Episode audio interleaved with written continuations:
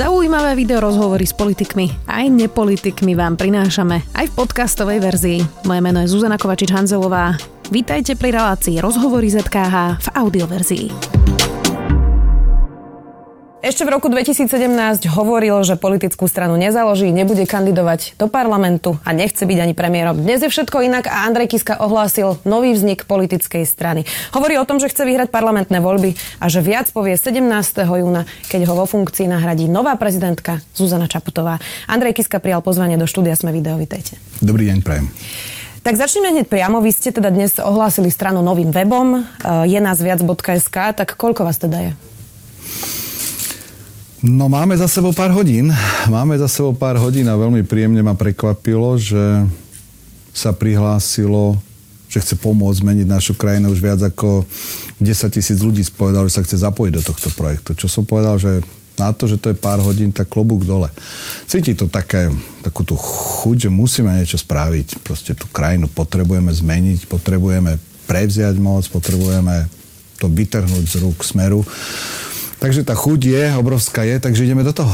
Pýtam sa samozrejme skôr na konkrétne mená, ktoré pôjdu s vami do politickej strany. Denigen napísal, že Iveta Radičová, tá povedala, že vám poradí teda rada pri programe, ale do politiky nechce ísť.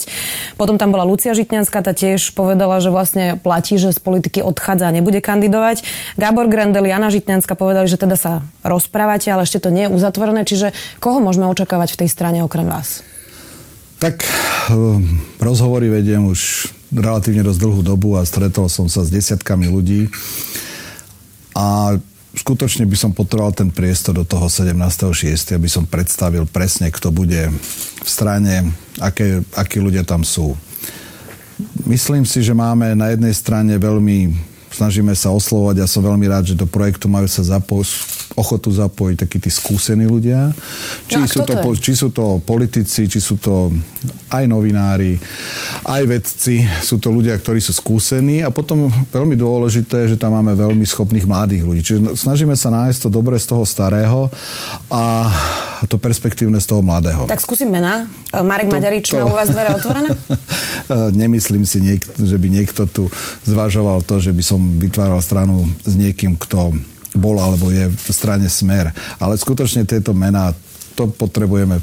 Dajte mi ešte ten priestor, aby sme to všetko dotiahli, predstavili. Ale áno, vediem intenzívne rokovanie napríklad aj s pani Radičovou. Uh asi neočakávate, že prestanem sa pýtať na tie mená, to je zase moja tak robota. Sa tak páči. skúsim ďalej. Napríklad Jozef Mikloško je jeden z kandidátov? 17.6. je ten dátum. Veronika Remišová? 17.6. Na Tomáš Drucker? Ten teda nebol priamo v smere, ten je iný prípad ako Marek Maďarič? V tomto prípade môžem povedať, že určite nie. Juraj Šeliga? 17.6. je ten dátum. Trocha ste spôsobili rozruch e, najmä na tom pravicovom spektre politických strán. Reagoval napríklad už predseda KDH Alois Hlina s otázkou, že kto nás všetkých bude voliť a či príde pol milióna nových voličov. Hodnotovo by ste ako teda sa zaradili skôr napravo, skôr konzervatívne, ako to máme chápať? Tak v prvom rade si myslím, že to by mala byť taká strana, ktorá zabojuje zase za ľudí. A hádam, každý na Slovensku pozná moje názory.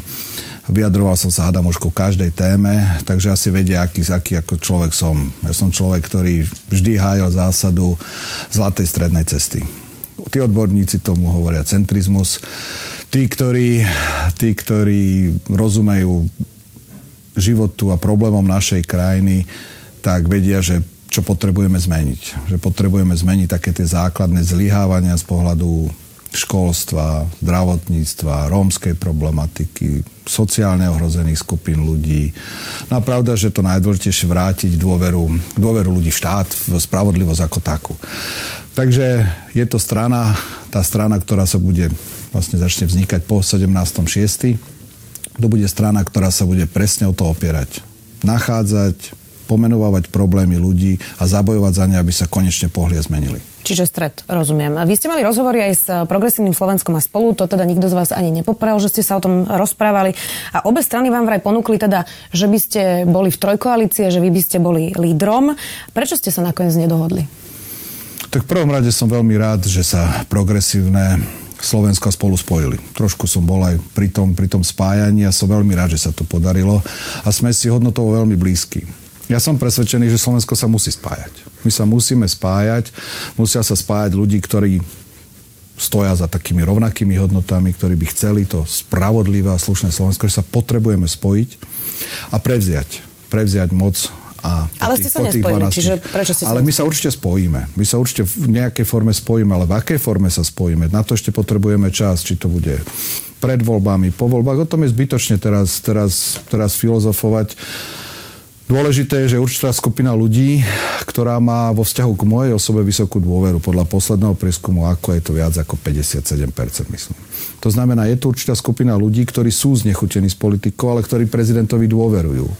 A preto pokladám za takú prirodzenú, normálnu povinnosť vyskúšať tej krajine pomôcť a nesklamať túto dôveru a vyskúšať osloviť ľudí, ktorí možno by ani do volieb nešli, možno by nevedeli, koho voliť, vyskúšať ponúknuť, ukázať ako som povedal, to schopné z toho, to takéto dobré z toho staršieho a hlavne to mladé a perspektívne a vybudovať silnú politickú stranu. Hovorí sa v kulároch, že vy ste teda vraj chceli polovicu kandidátky a nie tretinu, že aj to bol jeden bod sporu a že teda nevedeli ste povedať tej trojkoalícii, že kto vašu stranu bude financovať a nechceli ste vlastne povedať ani, že kto v nej bude, to povedal včera aj v tomto štúdiu Michal Truban. A teda on povedal, že vám nechceli dať biankošek. Čiže toto je naozaj skutočný opis tej reality, ako prebiehali tie rokovania? Tie rokovania prebehli um, bolo, bolo ich viacero a určite je teraz mojou úlohou predstaviť Slovensku ako krajine tých, ktorých dokážem do tejto politiky, aby za mnou stáli, aby sme spoločne tú krajinu pohli dopredu. Takže Ale chcete mať v tom, v tomto... väčšie slovo asi ako tretinu. Tak? No, sú ľudia, ktorí, hovorím, ako to vyplynulo z týchto, dôveru, z týchto prieskumov, ktorí dôverujú mne tak ako Mišo Truban, ktorého mám veľmi ráda, ktorý je môj dobrý kamarát, oslovuje určitú skupinu ľudí. Tak ako Miro Beblavy oslovuje určitú skupinu ľudí tak ako Rišo Sulí, ktorý mi inak tiež ma veľmi ponu- dával veľmi zaujímavú ponuku vstupu do jeho strany, tiež oslovuje určitú skupinu ľudí a ja zase oslovujem ďalšiu skupinu ľudí. Čo je ale dôležité, a potom je to pravda, že Olano, KDH, čo je ale najdôležitejšie, že na záver my musíme vytvoriť taký spoločný front, my sa musíme spojiť. My sa musíme spojiť, nesmieme dovoliť, aby sme vznikali akékoľvek roztržky medzi nami, pretože čo sa vlastne teraz deje, vidieť, že jednak Smer je pripravený vytvoriť koalíciu s fašistami. To, to, boli, to bolo... K tomu to bolo, sa ešte dostaneme. No, už len to, to dokončím, že prečo je dôležité tú, tú, túto vytvoriť Smer s fašistami. Harabin sa chystá, zaklada politickú, Harabin zaklada politickú stranu. Predseda strany Smer je s Harabinom veľký kamarát a jeho povestný bosk Harabina jemu je, je nám všetkým známy. Takže vytvára sa veľmi, veľmi nebezpečná situácia na našej, na našej politickej scéne, ktorá po, po ďalších parlamentných voľbách bude. Do toho sa ešte vnáša to, že vidieť, že si odsúhlasujú alebo pripravuje sa na, podľa mňa najdrahšia politická kampaň v histórii Slovenska. Za stovky miliónov, ak, ak až nie miliardu eur. Hovoríte o sociálnych balíčkoch? Hovorím o 14, 15, ja neviem akých dôchodkoch. Vyzerá to, že budeme vidieť najdrahšiu kampaň za naše peniaze, za peniaze nášho občanov, za ktoré si oni budú chcieť kúpiť hlasy. Takže toto sú dva fenomény, ktorý, ktorými dnes čelíme a preto, ak my sa nespojíme, ak nevytvoríme jasnú koalíciu a jasne nepovieme, že potrebujeme prevziať moc, potrebujeme po tých 12 rokoch, potom budeme čeliť po ďalších parlamentných voľbách vážnemu problému. Hovoríte teda, že spojiť sa, uh, predpokladám, že koalíciu máte na mysli v budúcu. Uh, teda, ak som správne pochopila z vašich slov, tak Kotlebovci teda jasne nie? Je to tak? Tak to hádam. Pre istotu sa pýtame.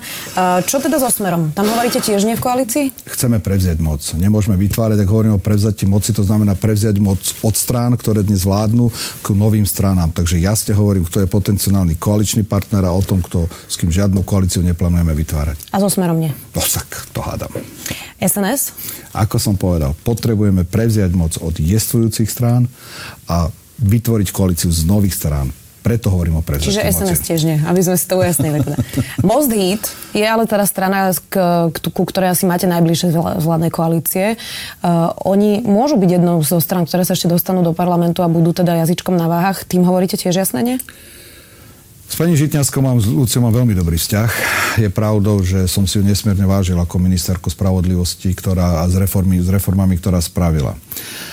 Pravda, že ostáva ešte sme rodina, a situácia, tak ako som to popisoval po tých parlamentných voľbách, môže byť nesmierne ťažká. nesmierne ťažká a dnes by som nerád zatváral dvere ďalším stranám a urobil záverečné, záverečné vyhlásenia, pretože ak Smer pôjde s tými fašistami, ako plánuje do koalície, v prípade, ak to nedokáže inak vystavať a k tomu si zoberú ešte aj Harabina, tak my budeme musieť všetci veľmi dobre uvažovať, ako to potom vyskladať. Čiže zatiaľ hovoríte nie Smeru, SNS a Kotlebovcom. Tak toto môžeme zobrať. Uh, hovorí sa veľa aj o tom, že kto bude financovať vašu stranu. Vy teda ste bohatý človek, asi to môžeme takto povedať.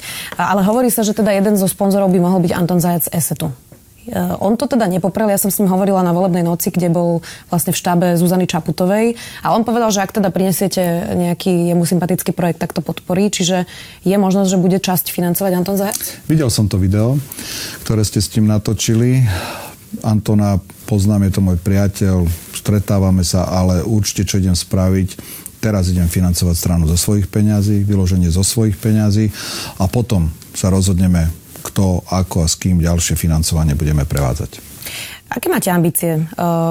Stále platí teda, že tie prieskumy vám hovoria až do 40% Je to samozrejme hypotetická otázka, je to len ten rádius, že koho všetkého by ste mohli osloviť, ale toto sú stále čísla, ktoré sú aktuálne? Ja mám veľkú pokoru pred prieskumami, veľkú, veľkú pokoru. Reálny, podľa mňa ten reálny výsledok, alebo reálnu, reálny výsledok, reálnu, reálnu našu silu vidíme možno niekde v oktobri, potom, keď budeme, budú, bude predstavený program strany, vízia strany, ľudia, keď sa ukáže, čo, čo chce strana čo chce strana spraviť ako urgentné, čo poklada za prioritu, kde vidí víziu krajiny, kde predstaví svoj program. To sú veci, ktoré musíme spraviť, predstaviť sa lídry a potom, a ja nemyslím si, že skôr ako v oktobri bude tento odhad reálny, ale na druhej strane áno, tá dôveryhodnosť vo vzťahu k mojej osobe je vysoká, takže uvidíme, do čoho sa to podarí pretaviť. Aké sú vaše osobné ambície? Uh, premiér alebo iba predseda strany? Moja osobná ambícia je prevziať moc. V tejto koalícii to, že kto bude premiérom, to je teraz absolútne nepodstatné. Pýtam teraz... sa preto, lebo jedna z najväčších kritik na vás, eh, aj od opozičníkov, aj od koaličníkov je, že ste teda boli prezidentom len 3 dní do týždňa. Eh, premiér, predseda novej strany, to sú všetko náročné funkcie.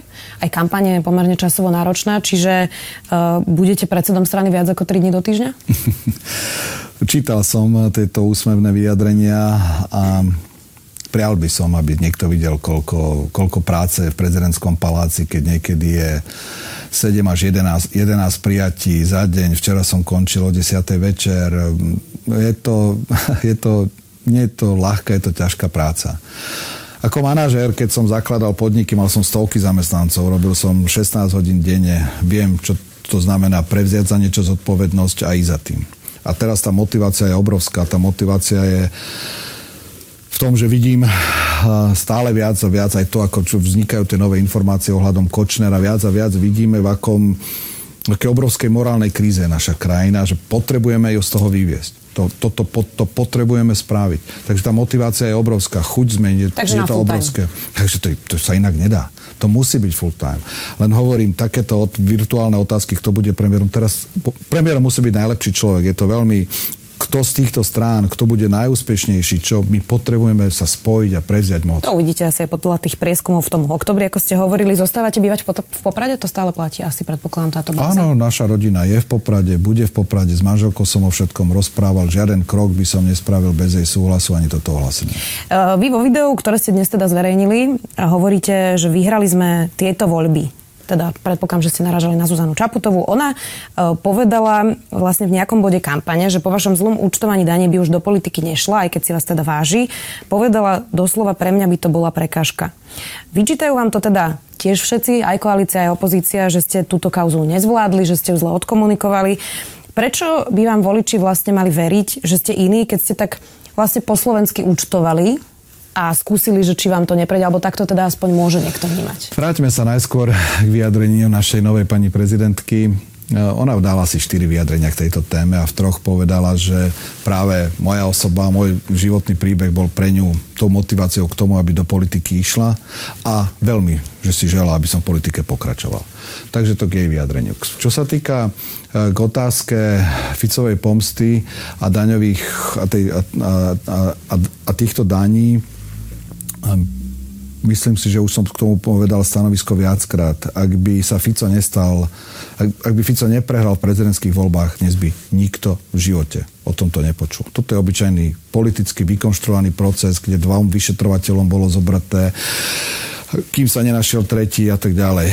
Je to na záver rozhodnú, na, na záver rozhodnú ľudia, či mi veria, či mi neveria. Aj ten posledný prieskom tejto agentúry ukázal, akú dôveryhodnosť mám.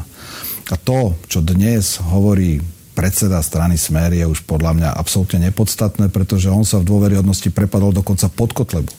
On sa prepadol pod Kotlevu, takže každé jeho vyjadrenie, ktoré, ktoré dnes zaznie už podľa mňa absolútne nemá Ste váhu. Ste video, ktoré reaguje na založenie vašej strany? Nie, počul som, niekto mi niečo hovoril, ale ja, ja, povedal, už, ja už ste, nepokladám povedal, skutočnosť. Povedal, že ste nový lenivý kohút, ak by som to parafrázovala, a e, že si idete do politiky preto, aby ste pod koberec pozametali všetky svoje kauzy a video zakončil s tým, že pán Kiska good luck. Ja už som bol scientologom, bol som lenivcom, úžerníkom, podvodníkom s pozemkami, daňovým podvodníkom, všetkým som bol. Ja už som bol všetkým, ale hovorím, pri dôveryhodnosti pod Kotlebom, hádam, už sa nenájde normálny človek na Slovensku, ktorý by jeho slova bral vážne a a myslím si, že dokonca je to až také nedôstojné, ak sa bývalý premiér používa retoriku vždy plnú nenávisti a zlobia, že už je z toho Slovensko unavené a a už ho má dosť. Vy ste na tej na vašej novej stránke mali dve také trošku vyrývačné referencie na Roberta Fica. Najprv teda vzor e-mailu, kde ľudia sa mohli prihlásiť, tam bolo robert podtržník fzavinač.email.sk a potom vlastne v tom zdrojovom kóde stránky ste mali napísané, že nikam neodchádzam. Uh, to vyzerá, že idete do otvoreného konfliktu s pánom Ficom. Chápem to zle? Mm, nie je to na tomto vidíte, že v mojom týme je veľmi veľa mladých kreatívnych ľudí, ktorí si radi zrobia aj trošku srandu z tých, ktorí a tak asi to nebolo bez vášho súhlasu, predpokladám. Viete čo, ja keď som to videl, som sa nad tým veľmi usmial a povedal som, vy ste mladí, kreatívni, ja vám dôverujem, môžete do toho ísť. Takže ešte tá otázka, že či teda budete v priamom konflikte s pánom Ficom. Ja som nikdy žiaden konflikt nepotreboval, nevyvolával, ja sa na jeho adresu takto nevyjadrujem hovorím, myslím, že už Slovensko má dosť. Ako sa pozeráte na Petra Pellegriniho? Hovorí sa teda aj o tom, že by sa mal postaviť Robertovi Ficovi, že v smere pre, prebieha nejaký súboj. Čo by ste vyrobili na jeho mieste? Hm, to je ťažká otázka. Neviem.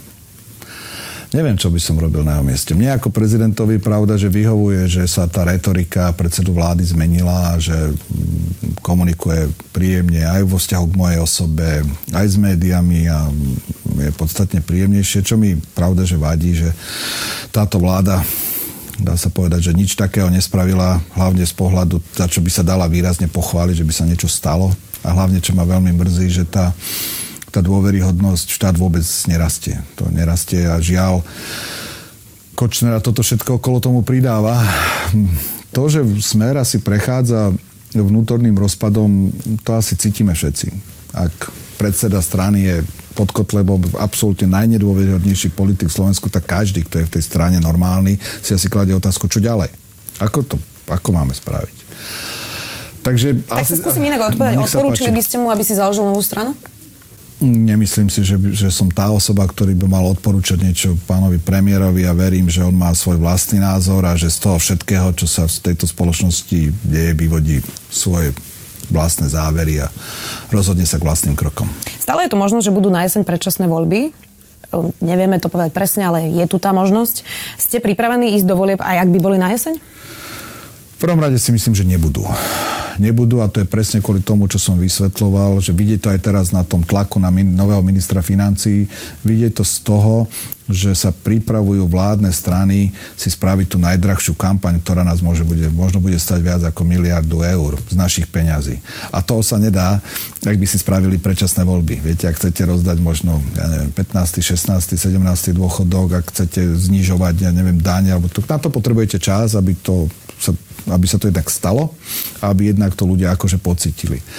Takže ten, ten, tá obrovská snaha si spraviť tú najdrahšiu politickú kampaň v dejinách tu je a preto oni podľa mňa predčasné voľby v žiadnom prípade nespravia. A ak by ich spravili, pravda, že to, to, to, to, to zvládneme, toho sa, toho sa vôbec nebojím. Uh, zakončíme to ešte takými formalitami. Ako bude formálne vyzerať vaša strana? Uh, uh, budete mať nejaké stranické štruktúry, budete v regiónoch? Lebo toto je niečo, čo je diskusia. Boris Kolár odkúpil stranu, Igor Matovič má štyroch členov, členov, Saska má tuším stále ešte len 150 členov, čiže ako formálne bude vyzerať vaša strana? Tak prvom rade, aj z toho, ako dnes sme spustili tú kampaň, vidíte, že my sa stranu snažíme tvoriť jednak aj z vrchu, to znamená aktívne oslovujeme ľudí, aj sa nám hlásia, ktorých, sme za, ktorých som za tie roky zažil. Hovorím, či sú to politici, či sú to mladí perspektívni ľudia, vedci a tak ďalej. Takže to, je, to vytvárame z hora. Pravda, že ju vytvárame aj z dola a tých viac ako 10 tisíc ľudí, ktorí sa dnes prihlásilo, že má ochotu sa do nášho projektu zapojiť a pomôcť. Takže ju budeme vytvárať aj z dola zásadne som presvedčený, že strana nesmie byť strana jedného muža. To, to je najhoršie pre, pre demokraciu, ak sa vytvára strana na jednom egu a na jednom človeku. Musí to byť demokratická strana. Okrem toho, že máme nový zákon, ktorý predpisuje nejaké štruktúry, tak moja predstava je poriadnej demokratickej strany s veľkou základňou, s demokratickým fungovaním a hlavne s dlhodobou víziou, kde to Slovensko chceme dostať. Ja som začala tento rozhovor s vašim výrokom z roku 2017, že ste hovorili, že teda nevstúpite do politiky, nebudete kandidovať a nebudete premiérom. Robert Fico z 2012 hovoril, že tiež už nebude v politike. To ste si na polceste nejako rozmysleli, alebo ako sa toto vlastne stalo, ten prerod do toho, že, že chcete vyhrať voľby? Tak ja sa možno vrátim ešte trošku ďalej. Ja som niekedy povedal, že nikdy nebudem politikom. To ja som to v knihe, ktorú som, ktorú som napísal, to môžete, napí- môžete si prečítať, že je tam napísané, že ja nebudem politikom. No ale ako som pracoval v Dobrom anielovi a videl som, čo všetko som zažil na vlastnej koži, ako nám, videl som, ako nám zbytočne zomierajú deti, ako máme zlyháva sociálny systém, tak som to svoje rozhodnutie zásadne zmenil. Povedal som, do tej politiky vojdem a budem kandidovať za prezidenta. A to bolo, to bolo obrovský zvrat v našej rodine a poviem veľmi úprimne, na začiatku som mal veľký problém aj presvedčiť man, moju manželku o tom, že... No ale potom že ste už idem... boli v politike a povedali ste, som, že áno, pokračovať. A presne, a presne, povedal som, bol som v politike a povedal som, že nebudem pokračovať. A, to, a zase sa udiali veci, ktoré zmenili moje rozhodnutie a ja tak niekedy trošku s nadsázkou hovorím, že len hlupák nezmení rozhodnutie, pokiaľ sa zmenia podmienky, pokiaľ sa zmení prostredie. A to, čo sa udialo vlastne, to bolo z 2017. To, čo sa udialo v 2018 keď zavraždili Jana Kuciaka, Martinu Kušnírovu, keď sa tá vyplavila tá všetka tá arogancia vládnej moci, taká tá ich predstava, že oni tento štát vlastnia a môžu si s ním robiť, čo chcú. A keď to, tá, tá obrovská špina, tá arogancia vyplávala, tak som si povedal, počúvaj, ale stále ťa ľudia majú asi radi. Nemal by si vyskúšať tejto krajine ešte pomôcť znova a vyskúšať, prevziať tú moc, spojiť ľudí a prevziať tú moc veľa som o tom diskutoval, premýšľal. Mnohí mi vyčítali, že to neskoro ohlasujem. Vrátil som sa s mnohými Bolo to také trochu trápenie, lebo ste aj povedali, ja, že poviete po komunálnych áno, voľbách, radšej, potom ste radšej, nepovedali. Áno, áno, radšej som si povedal, radšej toto je tak dôležité rozhodnutie. Aj pre mňa, pre moju rodinu, ale aj z pohľadu dôveryhodnosti myslím, že sa nestáva často, ne, neviem presne v koľkých krajinách prezident po skončení sa rozhodne zakladať politickú stranu. Takže toto je nesmierne ťažký a náročný krok. A potom, keď som všetko vyhodnotil, povedal som, a idem do toho a spravím všetko preto. 17. júna teda hovoríte, že poviete asi aj názov. Áno. Na vašej web stránke sme videli symbol plus jeden. Bude to plus jeden? plus jeden je symbol toho a výzva toho, aby sa ľudia ku nám pridali. Že každý jeden, kto sa ku nám pridá, sa počíta. Nie je to nový názov vašej strany? Nie je to nový názov strany. V 17. začne aj ostrá kampaň? Prípravná kampaň určite začne, pretože pri, po tom, čo bude predstavený prípravný výbor politickej strany, je bude potrebné vyzbierať podpisy. Na to, aby sa pod, podpisy vyzbierali, v zmysle zákona je nejaká lehota, nejaký čas a bude treba hovoriť o tom, že táto strana vzniká a určite už nejaká podporná kampaň bude. Účtovať to už nebudete cez KTAG. Nový zákon postavil veľmi presne, čo ako sa má správať z pohľadu účtovníctva a verte, že budeme tak transparentní, ako sa len dá. Tak vám ďakujem veľmi pekne za rozhovor. Ďakujem, Maja. Počúvali ste podcastovú verziu relácie Rozhovory ZKH. Už tradične nás nájdete na streamovacích službách, vo vašich domácich asistentoch, na Sme.sk, v sekcii Sme video a samozrejme aj na našom YouTube kanáli Denníka Sme. Ďakujeme.